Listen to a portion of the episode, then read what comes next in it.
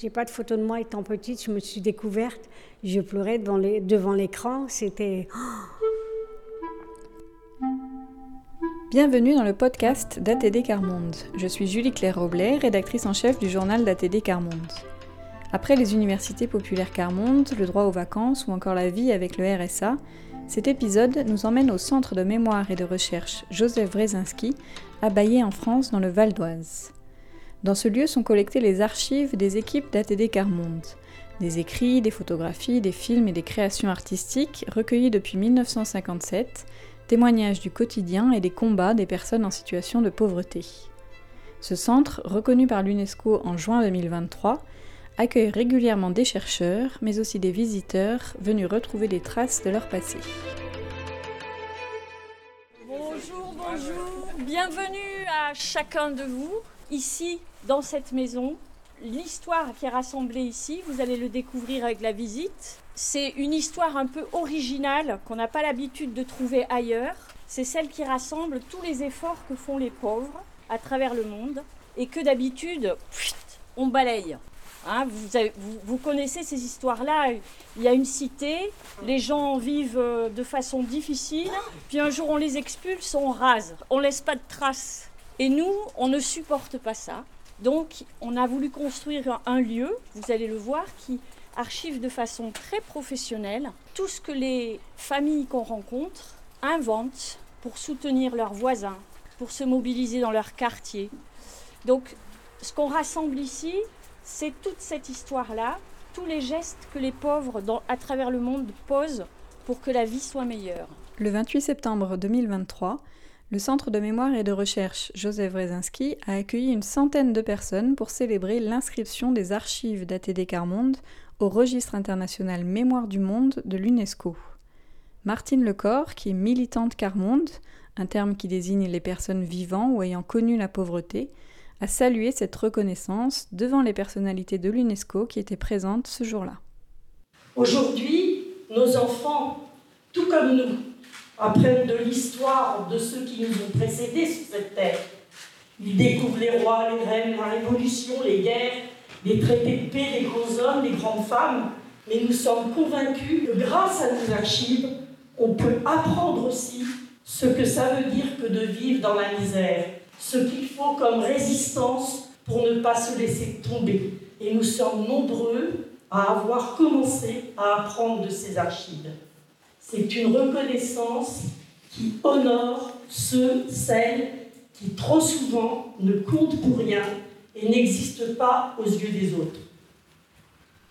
Le Centre de mémoire et de recherche conserve aujourd'hui 2,2 km linéaires d'archives des photos, des carnets des volontaires permanents travaillant avec les personnes en situation de pauvreté, des dessins, tout a été conservé et classé depuis 1957. Marc Couillard a lui aussi retrouvé ici des traces de sa vie dans le bidonville de Noisy-le-Grand.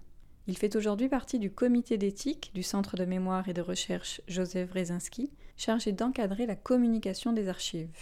Alors ici, vous êtes au, centre Joseph Wrezinski, le centre d'archivage euh, c'est un lieu très important pour le mouvement, mais aussi pour nous, qui avons connu la pauvreté ou qui la connaissons, parce que c'est un endroit où toute notre histoire est, là. Et, ça, c'est important. Euh, de pouvoir retrouver notre histoire, l'histoire de nos parents, l'histoire de, nos amis, et c'est le lieu où, où c'est possible. Je reprends toujours euh, cet exemple, j'ai été pendant plusieurs années à la gare centrale à Bruxelles où je soutenais des personnes à la rue. Et je me rappelle de cet homme, de ce Français, et, il se promenait tout, le temps, tous les jours avec son sac militaire, partout dans Bruxelles. Et, son sac militaire, c'est là où il avait toute son histoire. Il y avait ses habits, mais il y avait aussi ses documents, des, toute son histoire se trouvait dans son sac à dos et on lui a volé pendant une fois pendant qu'il dormait. Il y a quelqu'un qui est passé, qui est parti avec le sac et il a perdu toute son histoire. Et ici, à Baillé, c'est le sac militaire de cet homme-là. C'est là où les gens ils, déposent leur histoire. C'est important, ça doit être ça. Georges de Kerkhoff, ancien avocat et membre d'ATD Carmonde depuis 50 ans, a notamment milité aux côtés des personnes sans abri à Bruxelles. Ce classement minutieux des archives lui paraissait au départ peu utile, mais il a rapidement compris la richesse d'un tel lieu. Bah, moi, ma première impression, quand on m'avait expliqué qu'on allait lancer, euh, qu'on allait créer quelque chose à Bayer avec des archives, on m'était dit, euh, oh là là, on va ressasser les vieilles choses, etc. Est-ce vraiment utile? Et ça me paraissait même un petit peu, euh, je dirais presque farfelu de vouloir coûte que coûte garder des traces. Je me disais, mais qui va un jour consulter ces écrits? À l'époque, c'était surtout des écrits, on tapait encore à la machine, c'était même pas l'ordinateur, etc. Et euh, avec le recul du temps, je me dis c'est d'une richesse extraordinaire et ça permet de, rassembler je dirais, des témoignages, des récits, euh, des analyses. Et ça qui est intéressant, par des personnes en situation de pauvreté elles-mêmes, c'est les premiers moments du mouvement, mais c'est aussi euh, la mémoire de tout. ça. c'est toute une histoire qui se crée et c'est probablement un des seuls lieux de par le monde où pareilles choses existent. Euh, c'est une mémoire collective, c'est comme ça qu'on construit une histoire avec un grand H. Et s'il n'y a pas un endroit qui rassemble tous ces témoignages, ces témoignages finissent par être perdus et sont perdus pour tout le monde. Dans la mesure où l'histoire des plus pauvres est, méconnue, je ne dis pas qu'elle est niée, mais en tout cas elle est, est méconnue. Et si une histoire est méconnue, elle n'existe pas.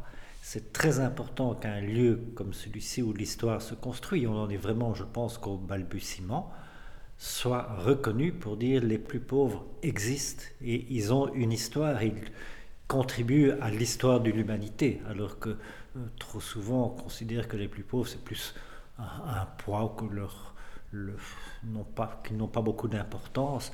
Et ça, ça, ça va vraiment à contre-pied de cette perspective-là.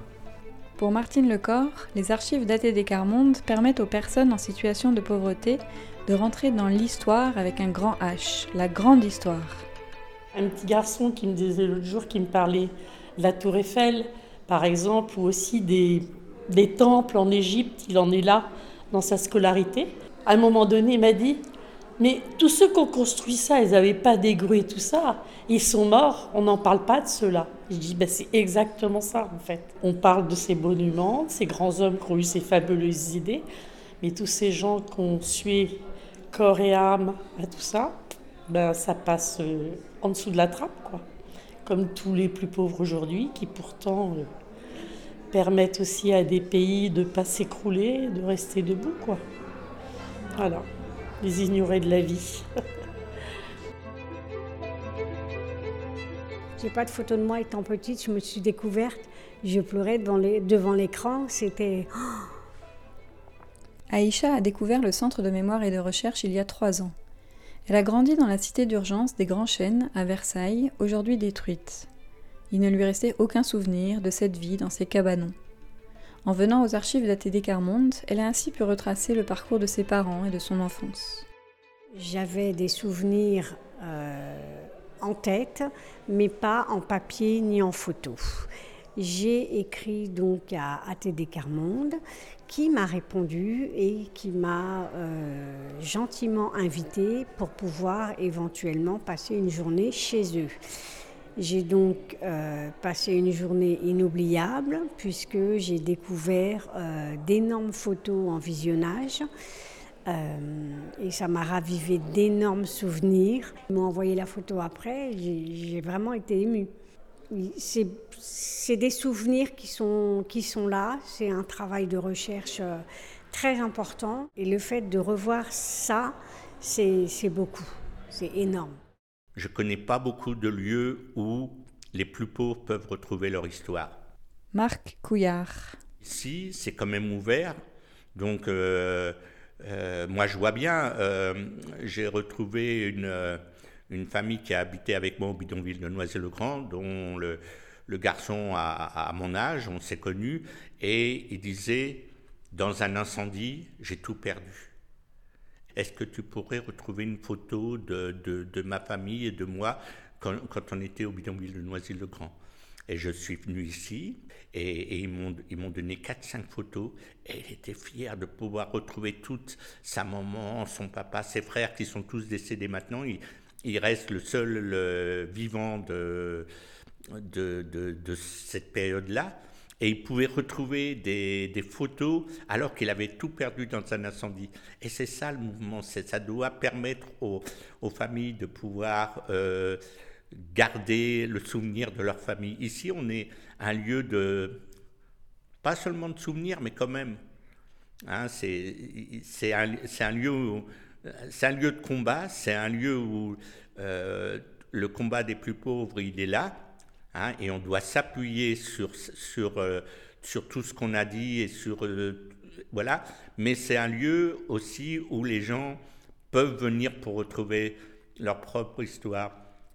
C'est important euh, pour la lutte contre la pauvreté parce que on peut s'appuyer sur des documents, sur des écrits, et, c'est dommage que ces écrits euh, restent là. ces écrits, ces photos, c'est tout ça, ça doit, ça doit servir pour lutter contre la pauvreté, parce que la pauvreté, on n'en veut plus plus pour nous, mais plus pour les autres non plus. si on veut faire changer les choses, on a, on a toute une richesse là, on a un trésor et, et, on s'en sert. Chaque année, plus de 200 personnes viennent consulter les archives du Centre de mémoire et de recherche pour retrouver des traces des lieux de leur enfance, mais aussi pour se former ou enrichir des travaux portant sur le thème de la pauvreté. Georges de Kerkhoff est également membre du comité d'éthique chargé de trouver l'équilibre entre le respect de la vie privée des personnes, dont la vie est consignée ici, et l'ouverture de ces documents au grand public pour une meilleure compréhension de ce que signifie vivre dans la grande pauvreté. Alors le comité d'éthique, euh, c'est aussi un mot qui peut faire peur. Hein. Parfois l'impression qu'on est des gens qui forment une censure, mais pas du tout. Le comité d'éthique a pour objectif de veiller à ce que la vie privée des gens soit respectée. Comment concilier à la fois des archives qui par définition doivent être accessibles, sinon, sinon ça ne sert à rien, sinon il faut les détruire, des archives auxquelles on n'a pas accès, ou des archives qui ne sont pas archivées, qui ne sont pas triées, ça ne sert strictement à rien, et en même temps respecter la vie privée des personnes qui déposent quelque chose ici, ou, euh, et ça a été très fort le cas euh, dans le mouvement, à propos desquels on écrit. De nombreux volontaires au départ ont écrit des rapports d'observation ou d'autres, peu importe la qualification qui était donnée à ces écrits, et qui décrivaient au quotidien ce que des familles en grande situation de pauvreté vivaient. dans quelle mesure ce dépôt n'appartient-il pas aux familles? Qui n'ont, et à juste titre, pas nécessairement envie que ce soit divulgué. Et c'est tout ce difficile équilibre qu'on essaie de mieux percevoir, c'est-à-dire d'une part le respect de la vie privée des gens, et d'autre part l'accessibilité indispensable d'un centre d'archives comme celui-ci. Marie Jarling est également membre de ce comité d'éthique. Ayant vécu dans le bidonville de Noisy-le-Grand, elle a longtemps craint que ses archives soient utilisées pour stigmatiser les plus pauvres et que l'histoire de sa famille et de ses amis se retrouve dans le journal sans qu'elle ait pu donner son avis. Mais la reconnaissance du Centre de mémoire et de recherche par l'UNESCO l'a rassurée. Lors de la célébration de cette inscription au registre Mémoire du Monde en septembre 2023, elle a exprimé sa fierté de voir l'histoire des plus pauvres enfin reconnue, mais aussi son regret que cela arrive si tard. C'est vraiment une, journée euh, incroyable, quoi. Bien sûr, je suis fière et je suis heureuse d'avoir euh, d'avoir vécu ce moment-là et, très honorée. Mais avant tout, je l'ai dédié à tous ceux qui sont partis, sans, connaître cette reconnaissance, sans connaître. Ils peuvent être fiers de cette journée, c'est leur, c'est leur journée. Une journée de fierté pour les pauvres.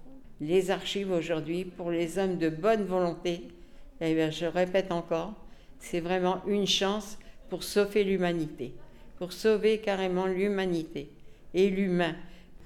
Et puis donc, de, pouvoir euh, avoir accès à tout ça intelligemment et, tous, du plus petit au plus grand, il n'y a rien de plus beau, quoi. Si ça existe et si ça perdure et, et si nos archives ont tant d'intérêt, c'est qu'il y a quand même toute cette magie de l'humain, quoi. Et, les hommes politiques feraient bien de se former justement à ça. Et ça, ce serait vraiment merveilleux, quoi. Partir du plus, du plus démuni, du plus rejeté, à partir de lui et de, de constituer un monde qui puisse grandir tous ensemble, quoi. Je crois, il y a tous les outils qu'il faut ici. Il y a tout ce qu'il faut. Si on vient dans cette optique, quoi. C'était le huitième épisode du podcast d'ATD Carmonde. Vous pouvez retrouver plus d'informations sur le Centre de mémoire et de recherche Joseph Brzezinski sur notre site internet atd-carmonde.fr.